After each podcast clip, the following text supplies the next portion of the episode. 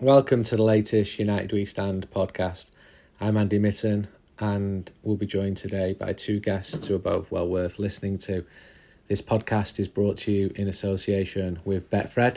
Salford Red, Fred Done, opened his first shop in 1967. I'm delighted to be joined by Jim O'Neill, or Baron O'Neill of Gatley, as he's known to his friends and family. Jim is a. What do your mates call you? Jim? Uh, dickhead. No, um, depends who it is. Paddy O'Neill, uh, Jim O'Neill, and when they want to wind me up, Lord O'Neill. What does what do you, your family call you? Baron.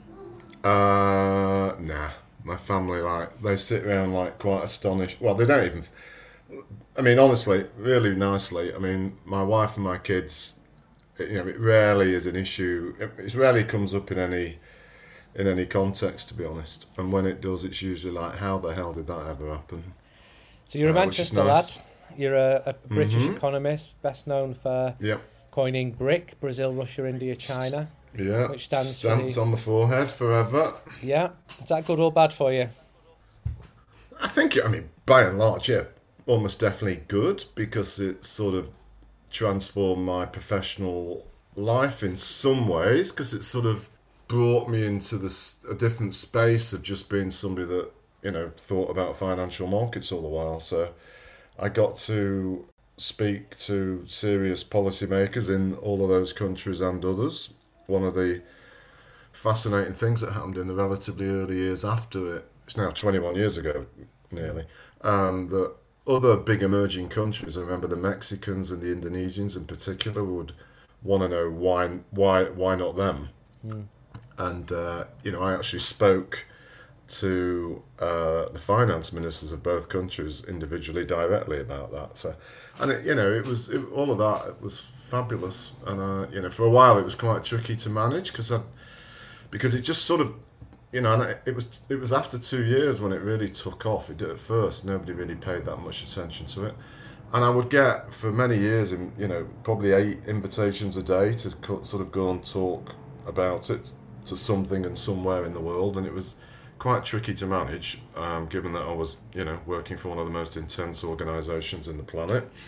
Uh, but yeah, yeah, yeah. Um, um, you know, I've done plenty of other things in my life that um, I would say I'm equally, if not more, proud about. In particular, which might not have happened, by the way, if it wouldn't have been for how that impacted people in the emerging world, in particular leading this review into antibiotic resistance, which is probably the most interesting thing I've ever done.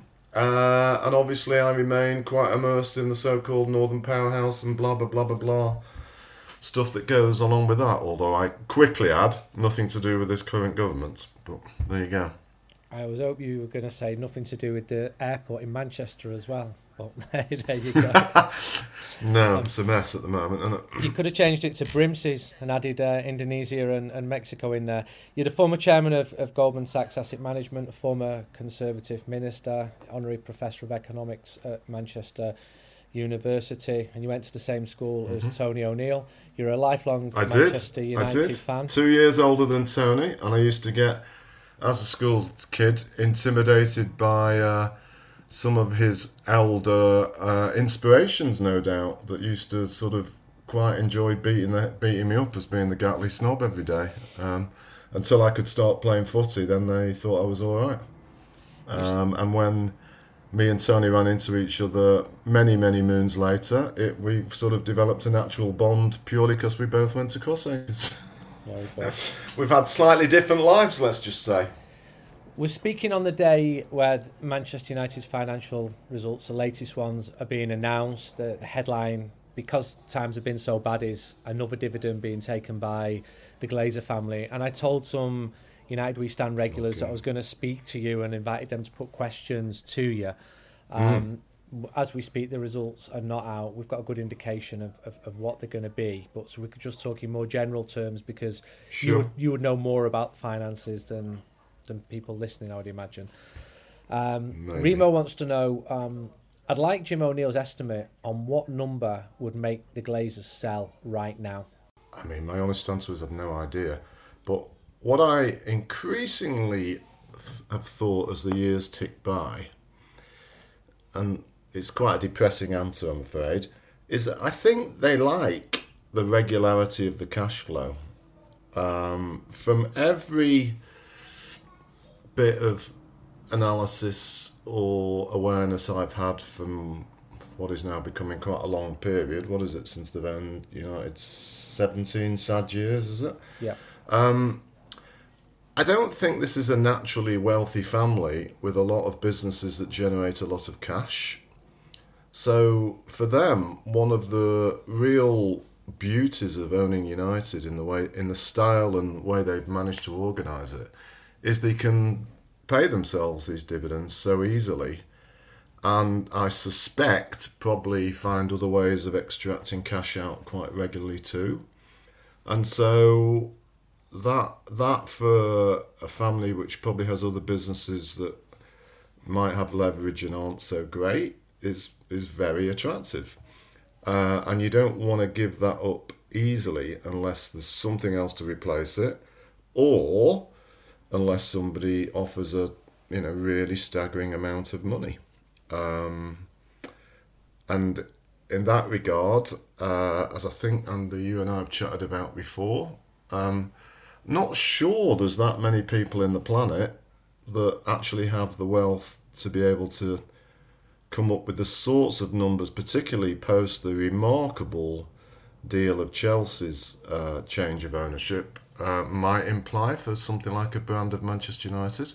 And with it, and I've explored this with because my old world. I know a lot of wealthy people around the world. I think quite a lot of people who have got very sizable wealth don't believe they should be that daft to give a load of money to people that don't really have underlying wealth nor are particularly savvy with what could be, uh, you know, towards the peak of this staggering 25 year 30 cycle of uh, football as a business.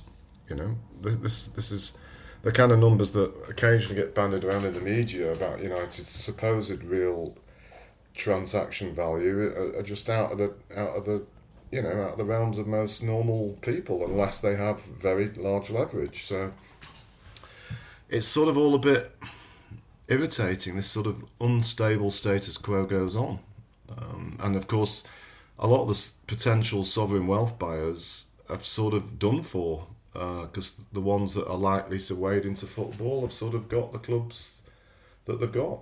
So I don't know. Now, against that, I would add that the longer the quoted share price stays so depressed as it is, um, as a financial market person, uh, and I find I find this thought going through my head quite a lot the past few weeks. As much as there may be reasons why that doesn't really represent the real ultimate value of United, the longer it goes on, the more it actually might do.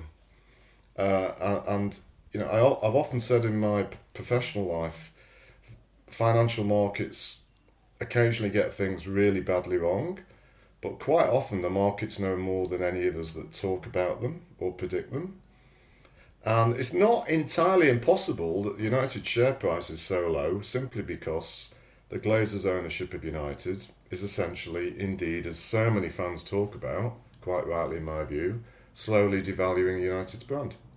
It's not impossible. Most people, when you get anywhere near people who, who might think about United being sold, sort of assume that United would go for a big premium to Chelsea. But maybe that's not really right anymore. I don't know. It's, fasc- it's fascinating to me that the share price is so weak. I mean, just just just for the sake of your audience, uh, where it closed last night is is below uh, where they launched it. What was it back in 2012? I think so, a decade ago, um, and uh, implies something like one and a half, one and a quarter to one and a half billion pounds. Um, I can't imagine the Glazers would be very keen to sell it for that. not not least because that's what some some people were ambitiously trying to do about uh, ten years ago. But um, to get to the sort of four and a quarter plus many more bits uh, that the Chelsea deal implies, I can't see I can't see where that potential buyer would come from. So United's value has dropped by 1.3 billion. The shares have effectively halved. The market has come down mm-hmm. in in general um, with the. Yes, it has. That's important. A lot yeah. of people message me saying, "Oh, look!" In fact, I think I saw some very poorly thought out article talking about United share price, but you know the tech sector, as most people will know, has gone through an absolute nightmare over six months, and you know a lot of stocks have fallen significantly in the tech related world. So, you know, this is argue what what's more interesting in my view about it is United share price never really went up much in the first place in what was uh, the best decade ever for US stock markets. And so the you know there's some underlying weakness about United stock price performance um, that was there even before the most recent part of this decline. But it is, it, you know, we see it every day or every minute of every day when the market's open. It's very weak. The S and P 500 is 21% down in in the last six months. Yeah. So there's definitely been some some drag there. Um, but as you say, United uh, share price was not particularly high or going up. It didn't look uh, like it was going to be a great investment for anybody. Um, a couple of things. I often say this takeover should never have been allowed to have happened. This highly leveraged buyout in 2005. I'm not a financial expert. It was legal mm. when it did happen, if not yeah. ethically in my mind. Is that fair comment when I say that? Yeah, I completely agree with you. Uh, I, I, I agree with that, and uh, they have highlighted um, all the reasons why it shouldn't be allowed um, un, under the under the auspices. Of, I'm not sure that's the right word. Under the sort of rules of engagement of modern global business and the UK's generally laissez-faire approach to these things. There was nothing illegal about it whatsoever, and and arguably they've executed in a staggeringly ruthless manner um, what some of the best private it's called private equity deals or, or leverage buyouts would do. The issue is should people be allowed to do this on something which has such deep social roots? And uh, I, as you know, Andy, I'm a big believer. Is the answer to that is no, it shouldn't. In October 2005, I went down to see the British government with people like uh, Ian Stirling, Duncan Drasdo, John Paul O'Neill. They welcomed us into Whitehall. They made us a cup of tea, gave us biscuits. They nodded along gently at our arguments and said they'd write a strongly worded letter to the Glazers, and they were just completely powerless, completely powerless mm. to change anything. It had all gone through, and I just felt we were hitting a brick wall. Then I do think the the social climate has changed now. Uh, I think football club ownership's become a much bigger issue with the subsequent takeovers. You say about yeah. there's not many people out there who could afford a Manchester United. Would it even be better for Manchester United if that was a sovereign wealth fund, if it was state backed? um, there was no shortage of American suitors for Chelsea. That that surprised me. The majority owners in the Premier League now are Americans. Yeah, you know, to start my answer to this, let me just say, despite my background in finance, uh, and I still have quite a lot of interest in it, just having uh, you know formally retired from full time work in it nine years ago. Um, there's something about what's going on still in the football and business world that I, I, I clearly don't get. Because if somebody would have told me in January that Abramovich would have been a forced seller of Chelsea that everybody knew about, it would end up going for two and a half billion pounds plus a commitment on top for another one and three quarters, so hence the four and a quarter, I would have said absolutely no chance. You've got to be nuts, and yet that is what happened. And uh, when I try to sort of think that through, there are there are essentially three things that go around my mind.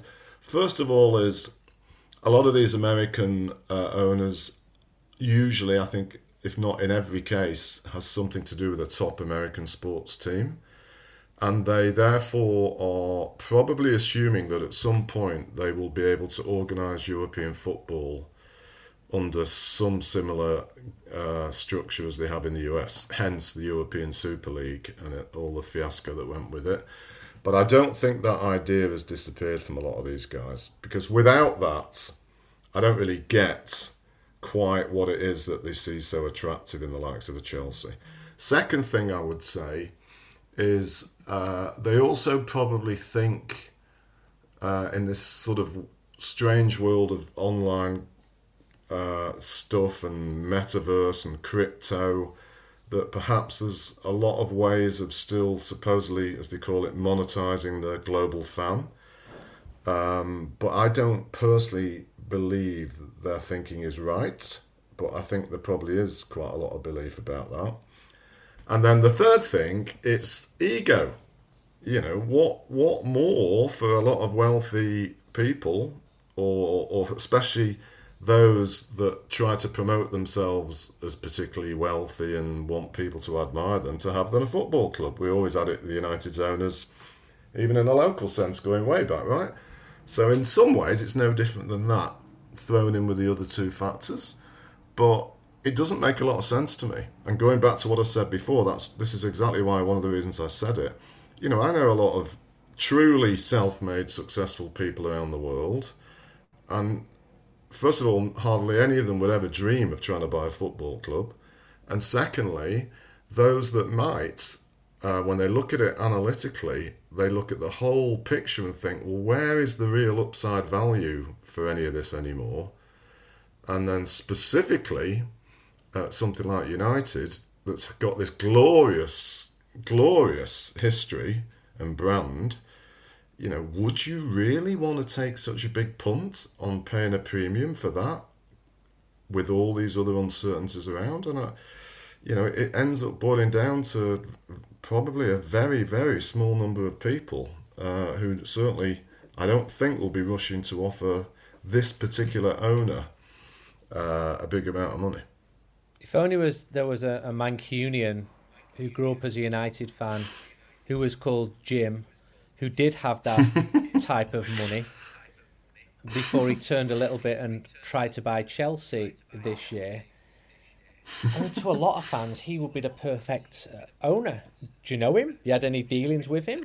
Why can't he buy uh, I, Manchester United? I, I have I have met Mr. Ratcliffe um, partly because of uh, what I touched on before about other things in my life. Um, he uh, is a very generous benefactor of a new antimicrobial resistance research centre at Oxford uh, University.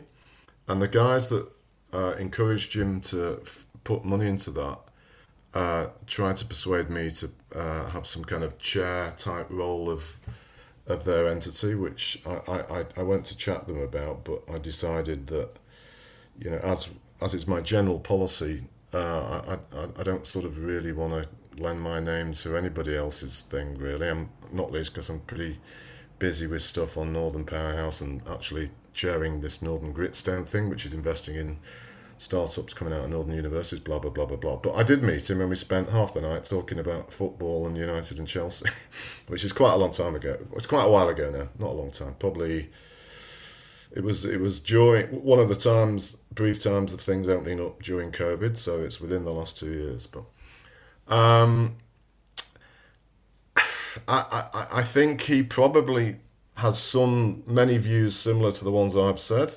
Uh, I suspect he would know better than I whether the Glazers would want to sell, and probably concluded they don't because they like the cash flow and blah blah blah blah blah, and that they they probably think that some rigged European league is is there for the taking if they keep pushing. Um, etc., etc., etc. And I also think, and he might have said it as part of his approach to Chelsea, which I don't really agree, uh, that there's some premium to owning a big branded football club in somewhere as globally cosmopolitan as London. You know, I think the very the very fact of United's history, Liverpool's history, and and sadly, if it carries on, maybe that other lot uh, up in the northwest in Manchester. Um, obviously that's not based by a lot of evidence, um, but I think he thinks that. Um, so I, I would add um, that you know Jim's got heavily involved in a lot of sports the past few years, and intriguingly, not a lot of them have so far done that well since he's owned it. So you know, I'll throw in another sort of crazy off the comment. I, I, there was some. It might have been uh, what I went to some non nondescript game at United a while back. Oh, it was the la- it, it was the la- one of the last uh, home games in the in the Champs League that we'd qualified already for. Amazingly, uh, who the hell was it? Was that Swiss crowd? I don't know. I can't remember. Young Anyhow, boys, I was with a load of my core. Yeah, young boys. Yeah, I was with a load of my core mates, and two of them, and these are kids that I go back to from the Crossacres days. They uh, or kids they said to me when I started on a rant after a few beers about the ownership. They said, "Oh, for God's sake, shut up! Does it really matter who the hell owns United?" And I was quite shocked that they said that to me, uh, and it made me think, you know, maybe they're right. And one of them said, "You know, we've always had crap owners. just, just, just concentrate on being a fan and don't get so wound up about it." But I, I don't agree with them actually when I, I thought about it afterwards. But they made me think. But you know I, I, I would love to still be, you know, I think you hinted at it before. Certainly post post 08 crisis and as through COVID and as life goes on and all the issues that are in Britain and around the world today, I think this whole note, and I'm a big passionate believer of it in business, the whole what I call profit with purpose uh, environment is starting to come to the core amongst what I would call really smart minded business people because capitalism ultimately can only really survive if it if it if it gives rewards to more people than it seemingly has done the past twenty years.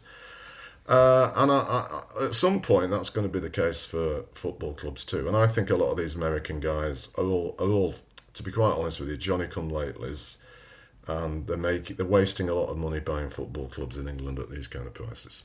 I can't. You tell me, Andy. I, I can't see where this any further massive premium uh, from TV rights or sponsorship rights are really going to come from. But uh, you know, I, I, quickly add, wouldn't be the first time in my life that I'm missing something big, but I can't see it myself. I get the sentiment, but I've also been carrying articles in United We Stand for 30 years talking about how the, the bubble is about to burst, and, and, and it just doesn't. But in terms of emotional attachment and giving something back, Jim Ratcliffe is 69. I mean, he might live till he's 169, but he's not a kid anymore.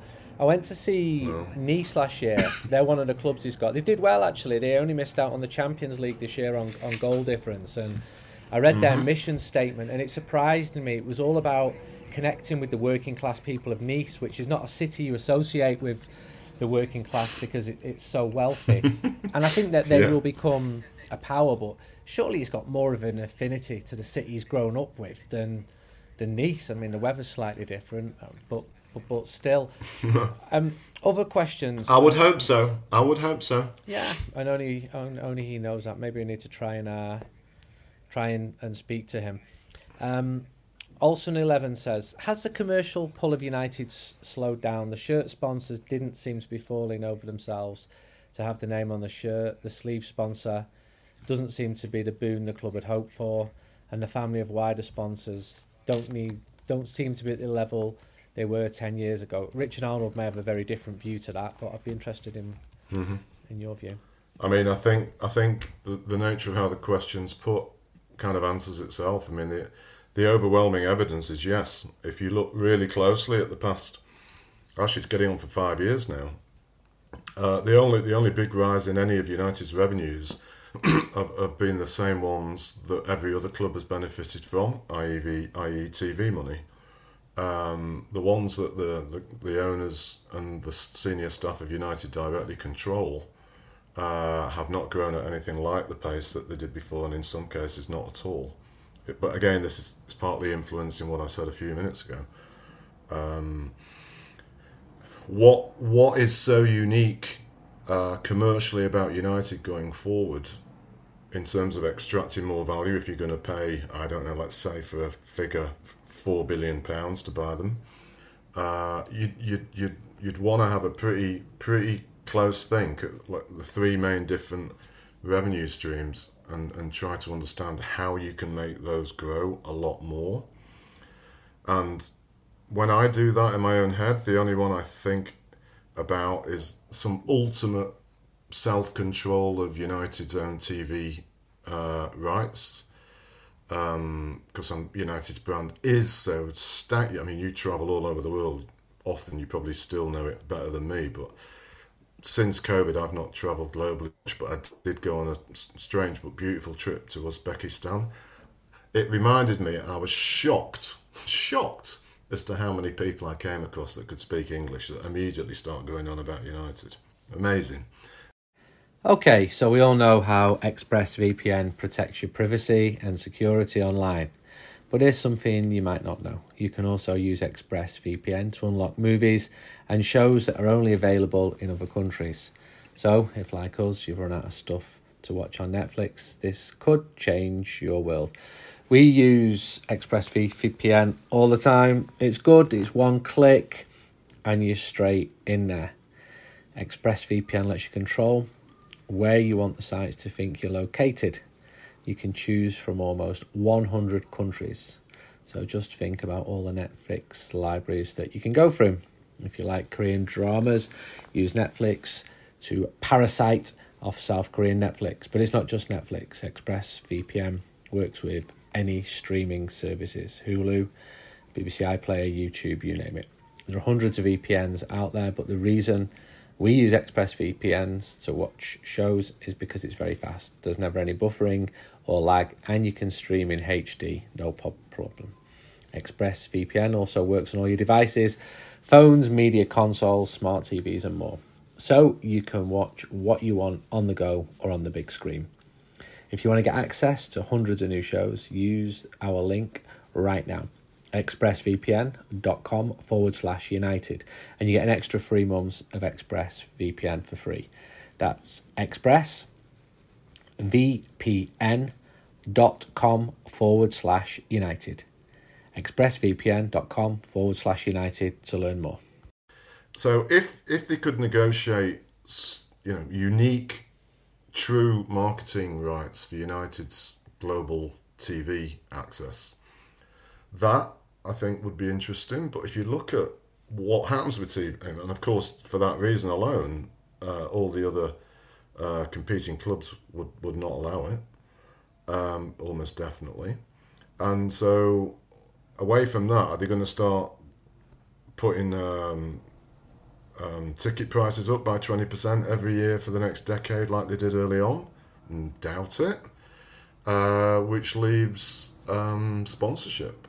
Uh, and as the questioner observed, uh, there don't seem to be quite the demand that there once was.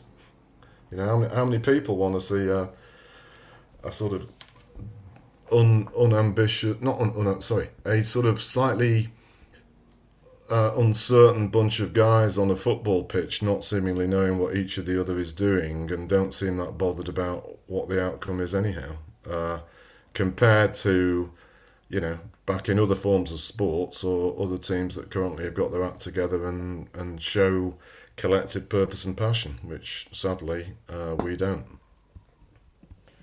Fraudulent, next question. He's a proud member of the RMT and he's had a busy week this week. He says, as the team becomes more mediocre by the season and United fall further behind other clubs in terms of revenue and on field success, how long do you think the current business model of debt and dividends is sustainable for. And and are these dividends reasonable? Because Joel Glazer, when he spoke to the fans for the first yeah. time, he said we're not being unreasonable with these dividends. I wonder what your take was on that. Listen, if I would have been in this now uh, infamous pub where this this crowd managed to get um, Richard Arnold to come and talk to them, I would have said you're making it clear here that United needs a lot more investment. How on earth can you uh, not be demanding of the guys that pay your money and supposedly give you authority as CEO to keep taking dividends? in the world of normal business, uh, companies that aren't uh, growing or giving uh, a performance resort to dividend payments when there's absolutely nothing else they can do with the cash. And you do get uh, equity investors that own dividend friendly stocks. But I cannot imagine that the two institutional investors that primarily own the non voting shares of Manchester United uh, have an interest for that reason. In fact, when I really think about it, having said it, I do not understand why those two investors own it at all, because as we've discussed, they haven't actually had any return at all. Um, and so it's, you know, at some point, and, and that's partly again why this, I, you know, me thinking, staring at the share price every other day, may, maybe it's actually telling us more than is generally presumed. Maybe the market's figured that out maybe the real reason why United share price is so poor relative to so many other things uh, is because the market's figured out the Glazer model actually doesn't work. The only thing that hasn't been figured out yet is the Glazers themselves haven't realised that, not least because they can still take out the cash flow in, through dividends and other reasons. But, and here's, here's a, a marginally interesting development if you look at the fallout from the uh, fiasco of the uh, the Euro- European Super League and what the Tracey Crouch review then proposed, and fascinatingly, what the Chelsea owners have said something. I think they made some statement about some anti-Glazer clause. If those sorts of things now become the norm, and I really pray these Chelsea guys are serious then uh, that may, might start to make a difference. Because if the Glazers couldn't extract the cash in the easy way they do, then I would begin to think, why the hell do these guys still own United and not actually look actively for somebody else to take it away from? So this and leads me into. I wouldn't dismiss. I wouldn't dismiss that being a possibility. Leads me into the next question from Fletcher Defender. He says, hypothetically, if supporters were offered an opportunity to purchase shares for up to a 30% stake in the club with similar voting rights, what would your advice be, as opposed to being offered 1% of the shares, for example? He says this could resolve the Glazer investment issue, but would it be a wise long term strategy to, to remove them? So, when any of those uh, United groups, particularly Must, uh, talk to me about this kind of issue. This is exactly what I say they should push for. Having some token fan share thing with no voting rights is, is not is just not work. It's just giving the owners an excuse to publicly claim, you know, they do they're listening to fans. If if United fans collectively could get more than twenty five percent of the voting rights, that would be heaven, uh, and that would force uh, the Glazers to change the way they run Manchester United, and because of that, probably make them decide that they want out. And it, I think I, I, encourage you, given how how on how on it you you always are, Andy, to, to kind of figure out what how serious these Chelsea guys are, and indeed, and our our, our great. Uh, class of 92 hero Gary Neville's an inspiration on all of this. Um, pushing for some of the issues raised in the Crouch Review to become law, I think are important. And it seems to me quite clear a lot of these American owners are just assuming that that review has got no teeth and nothing will ever really happen. But it is very interesting that the Chelsea own, new Chelsea owners have said that. I was speaking to Gary a lot, uh, along with uh, two or three other journalists, when, when that was happening, just formulating ideas and opinions and Mm-hmm. I, am in favour of uh, anything that can help fans, especially match-going fans. They're the, they're the core people who um, buy mm-hmm. United We Stand, and there has been progress. I've got to say, and including from Manchester United in terms of ticket prices, have not gone up. Uh, Thirty pound away day tickets. The club have been very good uh, with allocations. I thought the club were excellent during lockdown in re-engaging with the local community. Sometimes the horse needs to be led to, to water, but they still did it. They didn't apply for furlough. But maybe this is small beer compared to the, the cloud that the club is operating under, uh, while the Glazers mm-hmm. are still owners of Manchester United. We've had loads of different questions in, and some of them we've covered different areas. Um, so Knocker West, cheers for yours. EBH, Urmston Red. Um, uh, Law Best Charlton, um, and the sentiments coming through here is uh, Glazers become United's first summer business after the worst ever Premier League season. Um, if United are not paying up to sign De Jong, is ev- inevitable anyway. Um, so th- there's a real pessimism among United fans. Randall Flag, the cupboard is bare, even of dead cats. Um, and United fans are quite sceptical, cynical.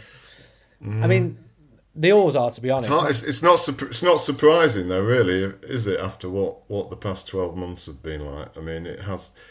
You know, again, I go back a long way, and you know, you know, we have no right to be successful. I mean, and one of my, I often think one of my most favourite years has been a United fan as a, uh, as a youngster, uh, was the, the the one year we were in Division, what was Division Two. Uh, I absolutely loved being a United fan that year, and I didn't mind it that much the year before, which took us down because at least there was some you could see with the Doc and the way the club was backing him at the time before his silly antics, that there was a purpose. Um, and there was this still, you know, core thing. What what has been so depressing to me about the last twelve months? It, it, it's not clear that there's a purpose other than this brand promotion uh, to allow the owners to extract the cash the, the cash as they do.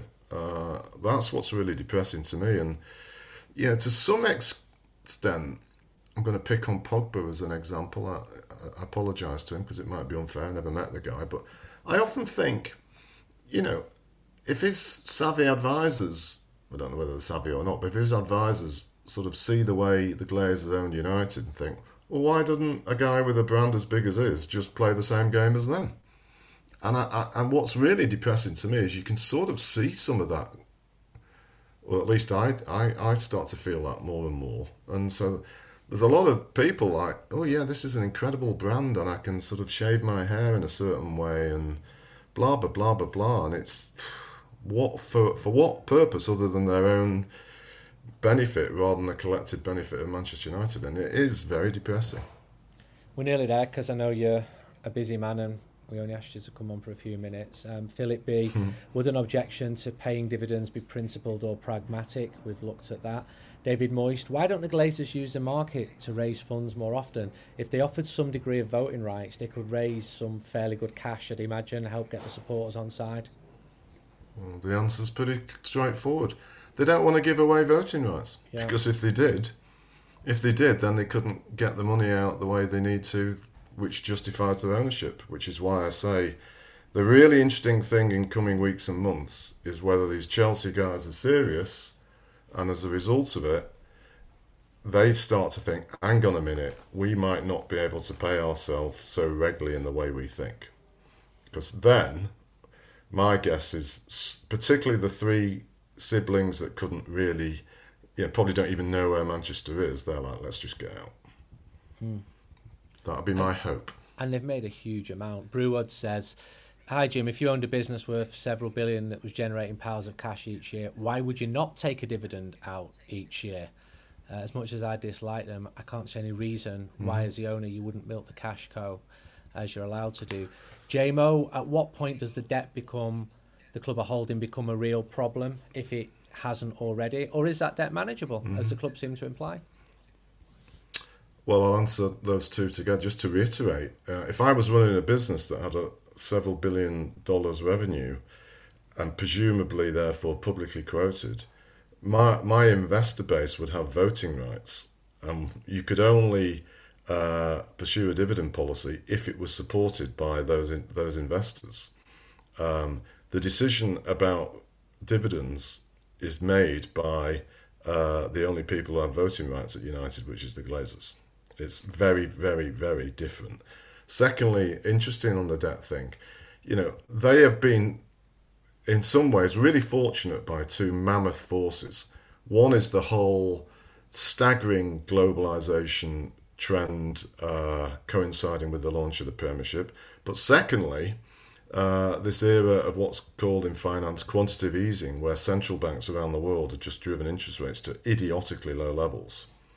And that started to change the past 12 months. One of the reasons why stock markets are now suddenly weak. And if that were to continue or accelerate, um, the, the debt servicing, we actually saw it with the British government's latest monthly fiscal numbers yesterday. And that will at some point become a real burden if, if, if, if when it comes to trying to refinance their debt, uh, they suddenly have to pay much higher interest rates at some point in the future. you know, that's how it is. Um, final question: Do you see the revenue Yeah. generated from TV rights holders being surpassed by another market, i.e., streaming services? Amazon are dipping their toe in the the water with bottom end of packages, and if streaming was ever to surpass and replace TV, if you could make a guess on what that would change the landscape of football for better Mhm. or worse, what, what what do you think? Are they holding out for something like that? I suppose you touched on it when you talked yeah, about the club taking I'll give a I'll give a bit. Yeah, yeah. I, I, I- I think this this is one of the three things I mentioned about what these American owners obviously believe is going to come.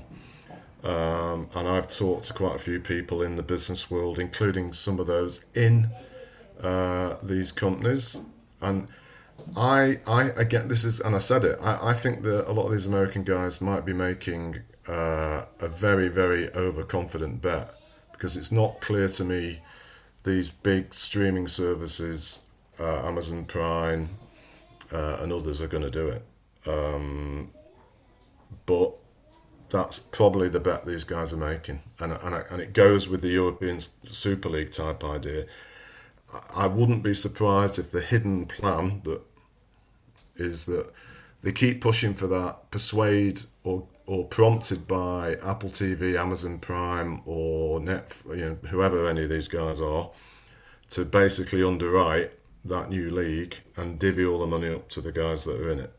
Um, but I'm not sure these big streaming services, um, certainly anybody other than Amazon Prime, has the wherewithal to do that. Uh, and it's not clear to me that Amazon Prime would want to step into that position. But I think that is the bet some of these guys are making. I'd like to thank you for joining us. I'm, I apologise for it being so downbeat, but I think we've got to be realistic with the situation and see how it is at Manchester United at the moment. Any reason for optimism? Well, two things. First of all, surely it, the next 12 months can't be quite as bad as the last 12. and I don't mean just in terms of performance. It- you know, I wouldn't, I, for a while, perfectly happily uh, take. In fact, I, I kind of regret that we're in any kind of Europa thing. I would perfectly have happily have us been 10th last year, to be honest, so we get rid of all this nonsense of having to have about 45 people in a squad and concentrate on uh, just one thing for a year and get ourselves sorted out to have a proper collective purpose as a club uh, and a team. Um, um, so, but so I don't think it can be that bad. But the second thing, opening my views and being prompted by these interesting questions, is I do think I do think how the owners of Chelsea pursue this anti-Glazer clause thing is something that United fans should be pushing them on, uh, because this could be a window for forcing the Glazers to either think about getting out or remain as owners and behave completely differently than they've been. Offer more shares to Manchester United fans, but still, could, Exactly. still, still with voting with voting rights. but still stay in power.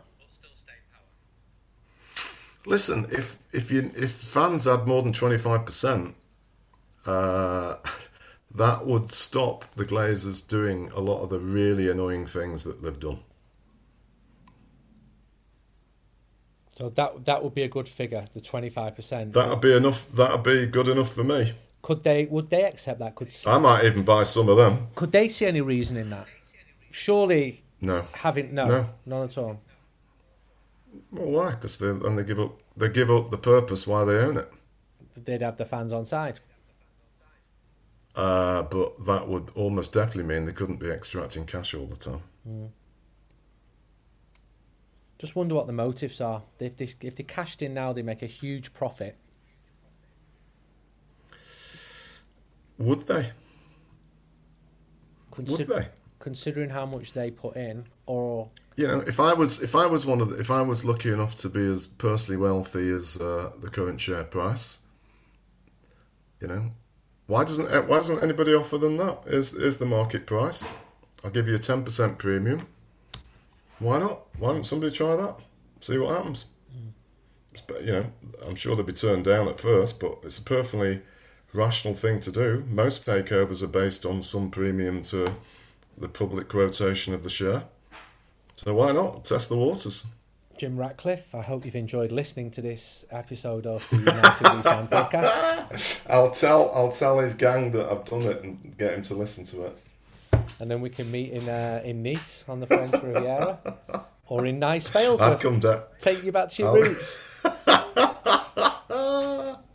Very good. Thank you for your time. All right, mate. As the sun comes out and small businesses are back in business, LinkedIn Jobs can make it easier to grow your team. LinkedIn Jobs helps you find the people you want to interview faster and for free. Create a free job post in minutes on LinkedIn Jobs to tap into the world's largest professional network with over 30 million people in the UK. Then add your job and the purple hashtag hiring frame to your LinkedIn profile to spread the word you're hiring so that your network can help you find the right people to hire. Simple tools like screening questions make it easy to focus on the candidates with just the right skills and experience so you can quickly prioritize who you'd like to interview and hire. It's why LinkedIn Jobs is rated number one by small businesses in delivering quality hires against the leading competitors. LinkedIn Jobs helps you find the candidates you want to talk to faster. And you can post a job for free. Just visit linkedin.com forward slash united. Again, that's linkedin.com forward slash united to post a job for free. Terms and conditions apply. Our second guest today is Ian Stirling. I'm pleased to that Ian is, is joining us on this uh, momentous weekend as we all celebrate the Glazers taking more dividends out of Manchester United. Um, Ian helps United fans a lot in his role as the independent sports liaison officer. But on a more political level, Ian's been heavily involved in Must. He's a familiar figure at Manchester United matches and is also a fans forum member. Welcome to the United We Stand podcast, Ian. Hi, Andy. Thanks for having me on. How are you feeling about Manchester United politically at the moment? I sense uh, a lot of despondency among fans, not just the, the transfer junkies, but with the way, I mean, the, the season finished terribly, um, with intransigence on behalf of the Glazers, promises they made over a year ago, limited mm. uh, progress so far on, on the face of it. You're closer to it than most. What's your reading of the situation with the club at the moment? it's a difficult time. Everything's in flux from the top down, and uh, supporters, I would say, feel exactly the same. Uh, is one of the worst seasons that I can remember for, for a long time. Basically, you know, a lot of people just switched off from Christmas. We gave up on the season. Uh, but in the bigger picture, um, the fallout from the ESL proposals has continued. Um, despite our best efforts, despite the efforts of supporters in making their voice voices heard and feelings known, no real progress has been made yet. The fans forum has been expanded and been more representative and reflective of our support. The, the fan advisory board is now in place and, and progress has been made in certain areas, but those key issues that matter to supporters, no, no progress has been made yet and patience can only last so long. And I think we, you know, that that's what we're seeing from fans now, voicing their concerns, continuing to voice their concerns, and I, you know, we feel exactly the same. Just sense willing on the part of Joel Glazer. Um, look, that it. There's been engagement.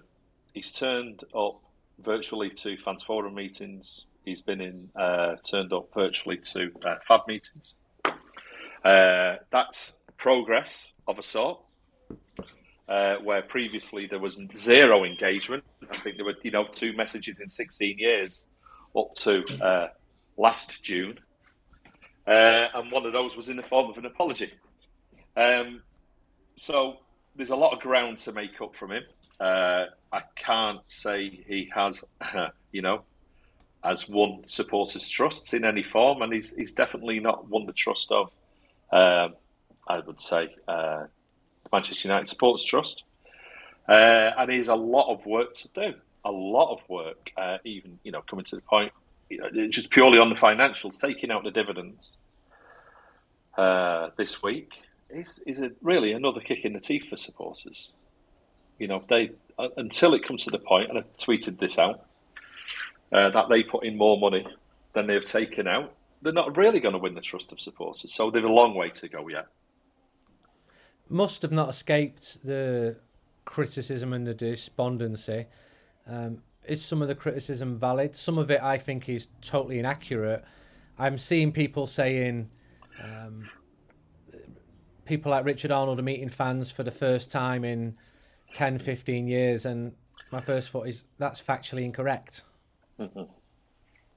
Yeah, look, um, football fans by their very nature are critical, and I totally accept that. You know, and those your opinions can change within a minute in a game. That's fine, and that's why we love football. And we're not going to escape any of that.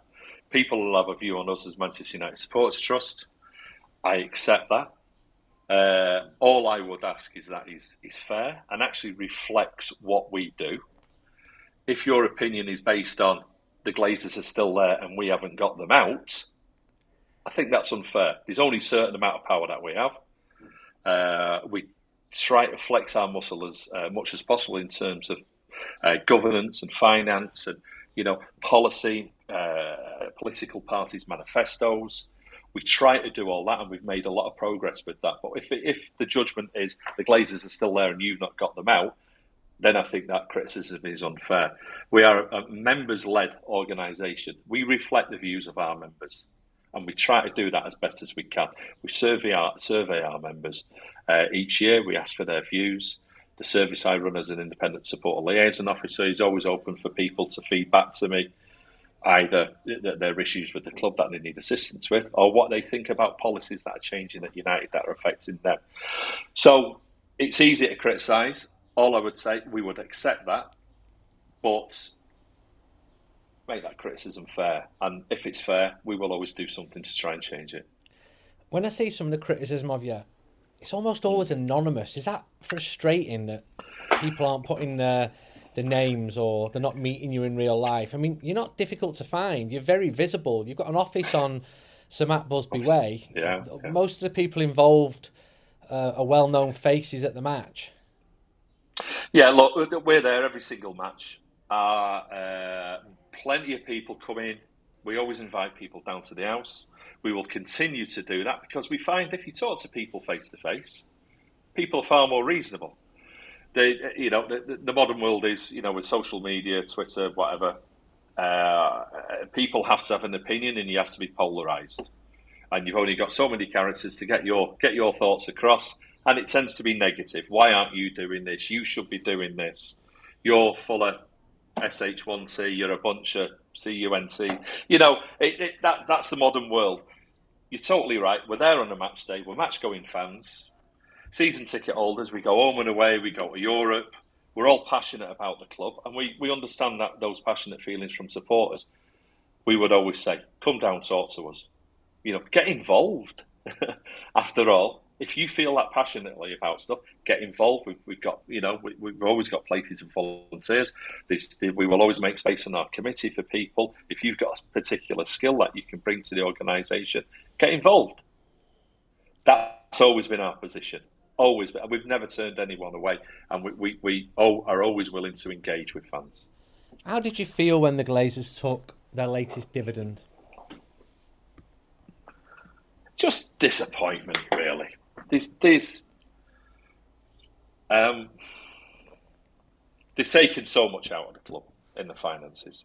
Uh, they and uh, our view will never change until that balance is redressed, where they put in more money than they take out. They've got an opportunity to do that with the you know ground redevelopment, um, and it's it's almost a kick in the teeth, really, with all the discussions that we've had. They know what our feelings is. We've made our feelings known in any negotiation at any level, any talks with the club, from fans forum to the FAB to individual meetings we have from uh, supporters trust with them. We make our feelings known that they shouldn't be taking the dividend. This is absolutely wrong. No other football club type director takes any kind of dividends. And it, it just erodes any kind of progress. And especially at this time of year, you know, when we're looking at building, strengthening a team where finances are needed, taking a dividend is just a kick in the teeth for supporters. Some of those supporters were invited to put questions uh, to you via the United We Stand forum, uwsonline.com. Mm-hmm. One of them was, What are Ian's early impressions of the fans advisory board? Uh, I still think it's early days. Uh, we welcome the additional level of engagement and the opportunity that gives us to go more in depth in terms of the finances, in uh, the strategies, plans, uh, which some are commercially sensitive and can't be shared either with uh, at meetings with us as a sports trust or even on, on the fans forum. So it's a higher level of engagement where there's far more disclosure, and we welcome that. And we have made some pro, you know, the the the, um, the abolishment of the uh, automatic cup scheme was uh, a big win for us. We was able to uh, raise that up directly. Uh, and get some progress with that, and we think that's a really good thing. But it's early days with the FAB. Uh, there's still far more uh, that needs to be done. Um, discussions are continuing uh, all the time. It's not just the four meetings per year. There's continual discussions on all the topics, but it takes time to deliver. It does take time to deliver. We understand that, and you know we've got plenty more that we want to achieve, um, and we hope that uh, we're able to do that Richard Arnold is uh, willing, he listens, uh, and he does take action wherever he can. But he's got a big job on his hands. We, we know we all we all understand that. But it's early days for the Fab, and I hope that we can continue to make the progress that we have done so far. Can you give me one example of action which Richard Arnold has taken uh, after something you've alerted him to? Well, you know, the whole we've been pushing for a long, long time um, with that, with through our meetings and through the fans forum in terms of uh, more flexibility for season ticket holders. Um, the ACS was a, a, thorn in every, you know, the majority of season ticket holders' sides all the time. A big bone of contention with them being forced to pay for games that they, uh, couldn't always attend. Um, we pushed hard with that, and the Fab was an opportunity to push that even further. Uh, and it, it, was delivered, and it was delivered quickly. Um, the progress that we made with safe standing, uh, the progress that was made with even the prices of, of, of refreshments, uh, the more open engagement, uh, higher detail of um, digging deeper into the issues and, and, and, more transparency.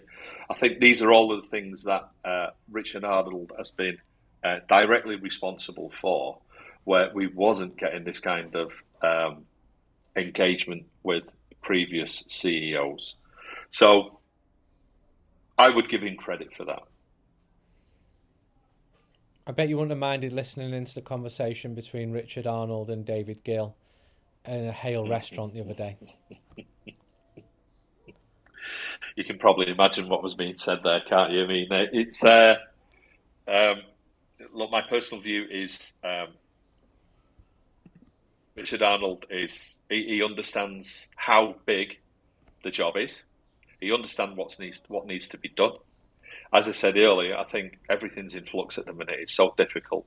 Nothing's nothing's settled down. We got you know unsettled team, unsettled players, a new manager, uh, massive restructuring behind the scenes, whether it be coaching or even admin staff, communications, uh, all on top of the, the, debacle that was the European Super League proposals.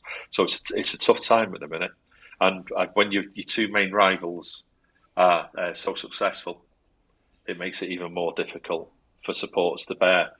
But I I believe he, he, he understands the magnitude of the job. He wants uh, what is going to be best uh, in terms of on the pitch. There's a big change there, where one of our uh, complaints, and one of the complaints of all fans really, is that there are uh, concentration has been on the commercial side of the business rather than the football side. Some of the comments that were made by Ed Woodward previously were just, you know, galling. It was it was awful. You could see that the the priorities weren't right. Uh, we think that has been addressed now, where the restructuring behind the scenes in terms of the football side uh, is taking place. We would hope that delivers results in the future, but nothing's guaranteed. Another question Does Must have a strategy beyond the share ownership issue that's currently ongoing? E.g., let's say by way of example, the share scheme ends up being dead in the water. Does Must have a longer term vision for what they want to get out of Manchester United? Our kind of mission statement has always been to have owners who have the same priorities as fans.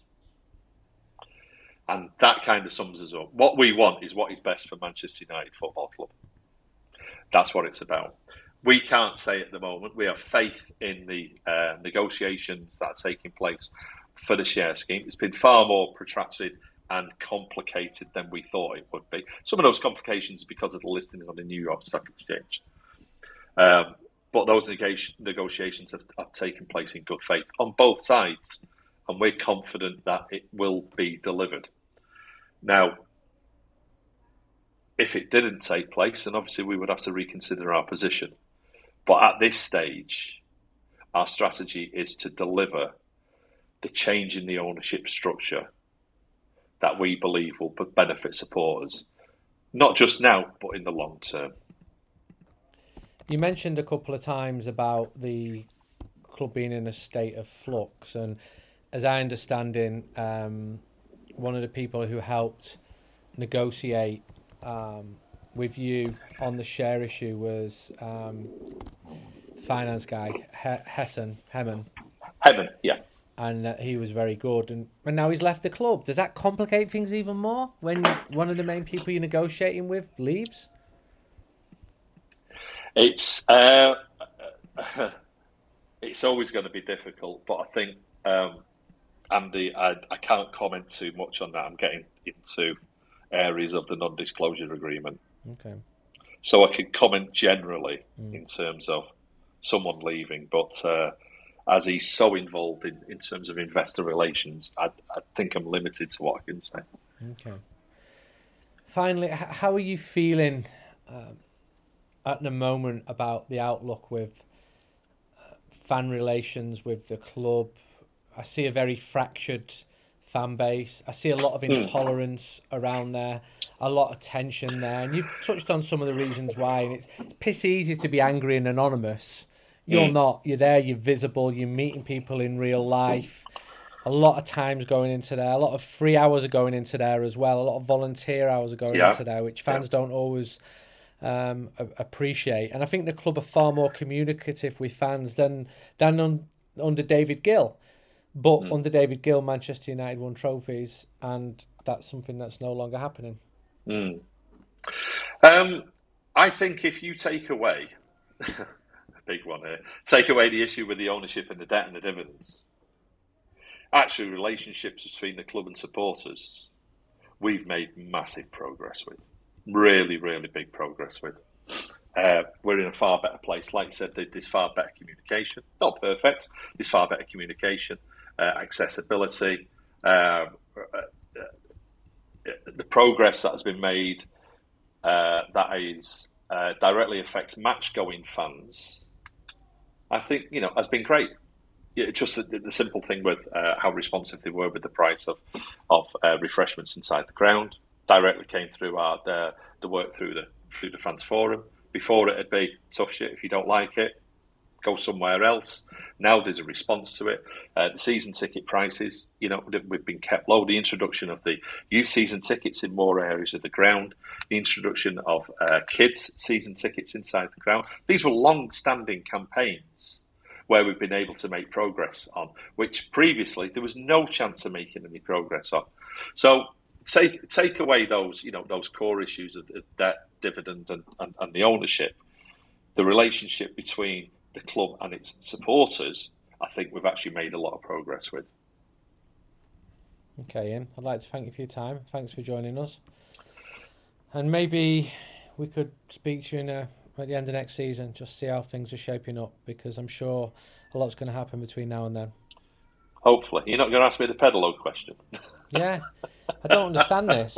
Um, one of the uh, readers um, said the following question: um, Have you considered other alternatives, um, methods of transport apart from a pedalo? What on earth does that mean? I think I know where this has come from. A, a, a uh... It's from Joel in uh, Florida.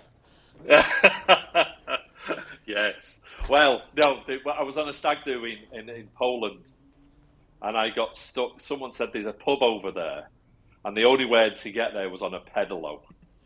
And I'm sure the person who put this question in, I shared a pedalo with.